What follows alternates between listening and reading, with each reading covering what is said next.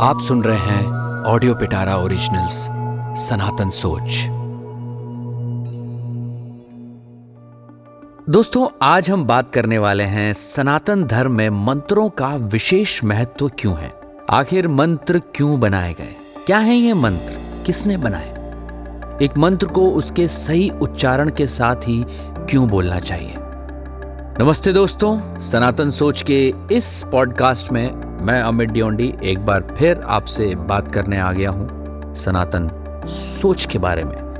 और आज की जो हमारी सोच है, वो है मंत्रों के बारे में। सबसे पहले तो हमें मंत्र का शाब्दिक अर्थ जानने की आवश्यकता है, जो इस प्रकार है कि एक ऐसी ध्वनि जो आपको मेंटल पीस दे, आपके मन को शांत करे। शास्त्रों में कहा गया है कि मन तार्यति इति मंत्र, अर्थात मन को तारने वाली ध्वनि ही मंत्र है।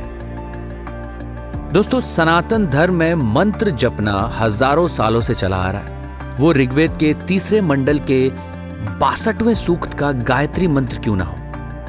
ओम भूर भुव स्व तत्सवितुर्वरेण्यम भर्गो देवस्य धीमहि धियो यो न प्रचोदया दोस्तों, ये मंत्र ऐसी वाइब्रेशंस पैदा करता है कि इंसान के साथ साथ सभी पेड़ पौधों और जानवरों के लिए भी यह लाभदायक है। या ऋग्वेद के ही सातवें मंडल के उनसठवें सूक्त का महामृत्युंजय मंत्र ही क्यों ना हो? ओम त्र्यंबकम यजामहे सुगंधिम पुष्टिवर्धनम।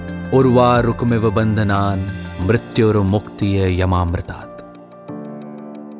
दोस्तों, इसे मृत्यु को जीतने वाला मंत्र भी कहा जाता है।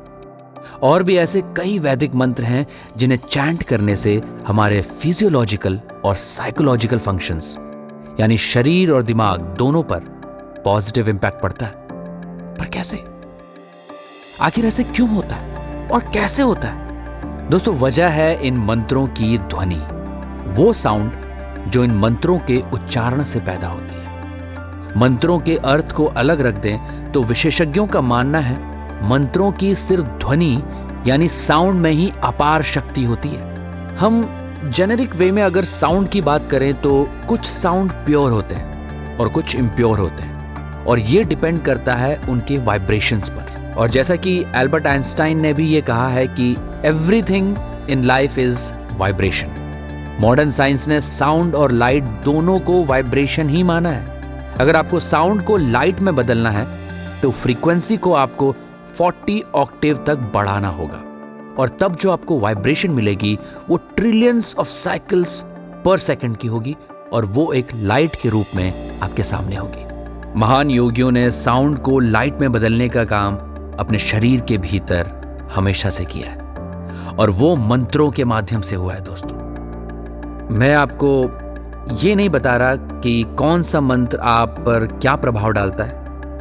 मैं बस आपको मंत्रों की अद्भुत शक्ति के बारे में बताना चाहता हूँ, जिसे सिर्फ़ रिलीजियस चश्मों से नहीं, बल्कि साइंटिफिक अप्रोच से देखना पड़ेगा। मंत्रों के साउंड आपके लिए लाइफ के नए डायमेंशन खोलते हैं दोस्तों। ये ऐसी साइंस है जिसमें आप साउंड की मदद से अपने आसपास और अपने अंदर एक खास एटमॉस्फेयर बनाते हैं, जिससे आपका माइंड एक्टिवेट होता है। लगातार मंत्रों की चैंटिंग करने से सिर्फ़ फोकस बेटर नहीं होता, बल्कि मेमोरी और अटेंशन भी बढ़ता है, क्योंकि मंत्र आपके ब्रेन सेल्स एक्टिवेट करने में हेल्पफुल साबित होते हैं। अगर मंत्रों को सही उच्चारण, सही फ्रीक्वेंसी के साथ बोला जाता है तो न सिर्फ़ ब्रेन को प्रॉपर ऑक्सीजन पहुँचती है, बल्कि ब्लड प्रेशर भी कंट्रोल में आ सकता है।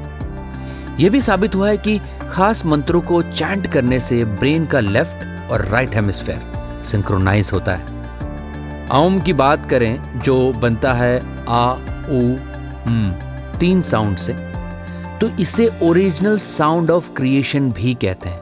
और ऐसा माना जाता है कि हज़ारों साल पहले जब ध्यान लगाने वाले तपस्वियों ने और ऋषियों ने गहरी ध्यान की प्रक्रिया के दौरान जो साउंड सुनी थी, वो आउम ही थी। और फिर तो आम सनातन धर्म का प्रतीक ही बन गया, क्योंकि सनातन धर्म में इंसान हमेशा से तपस्या और ध्यान लगाकर स्वयं की उत्पत्ति और अंत की खोज में अपना जीवन जीता आया दोस्तों, आपने कई योगियों और तपस्वियों को सिर्फ़ हमिंग पे मेडिटेशन करते हुए देखा होगा। जी हाँ वही हमिंग साउंड जो आम बोलते समय सबसे आखिर में निकलती है। साइंटिफिक रिसर्च में यह साबित हुआ है कि सिर्फ़ हमिंग से, जी हाँ गाइस सिर्फ़ हमिंग से आपकी बॉडी में नाइट्रिक ऑक्साइड का प्रोडक्शन बढ़ जाता है। नाइट्रिक ऑक्साइड हमारी बॉडी का एक खास कंपाउंड है, जो नर्वस, इम्यून और कार्डियोवास्कुलर सिस्टम में होने वाली कई प्रोसेसेस में हेल्प करता है। जरा सोचिए, ये बात हमारे सनातन धर्म में करीब पंद्रह हज़ार साल पहले से भी चली आ रही है और कई कई तो बोलते हैं लाखों सालों से आ रही है। तो दोस्तों, ये कहना जरा भी अतिशयोक्ति नहीं होगी कि हमारे जो ऋषि मुनि थे, वो उस काल के साइंटिस्ट ही थे, जो लगातार ह्यूमन बॉडी को अपग्रेड करने के तरीके ढूंढ रहे थे। और मंत्र हमारे उन साइंटिस्ट्स के एक तरह के टूल थे। अगर बच्चों को मंत्रों की इंपॉर्टेंस समझाई जाए ना, और बच्चों से मंत्रों की चैंटिंग कराई जाए, उनकी आदत डलाई जाए तो उनके ब्रेन का डेवलपमेंट एक अलग लेवल पे होगा। दोस्तों, यही तो सनातन धर्म है। ऐसे तौर तरीके जिसने इंसान का जीवन बदला। सनातन सोच के माध्यम से हम आपको वो मशाल थमाना चाहते हैं, जिसे हज़ारों साल पहले हमारे पूर्वजों ने प्रज्वलित किया था। क्योंकि दोस्तों, हमें लगता है वर्तमान में सनातन सोच की आवश्यकता है, क्योंकि यही हमारा भूत है और यही भविष्य। दोस्तों, सनातन संस्कृति से जुड़ी ऐसी बातों के लिए, ऐसी सोच के लिए आप सुनते रहिए हमारा पॉडकास्ट सनातन सोच। मैं हूँ अमित डियोंडे प्रणाम।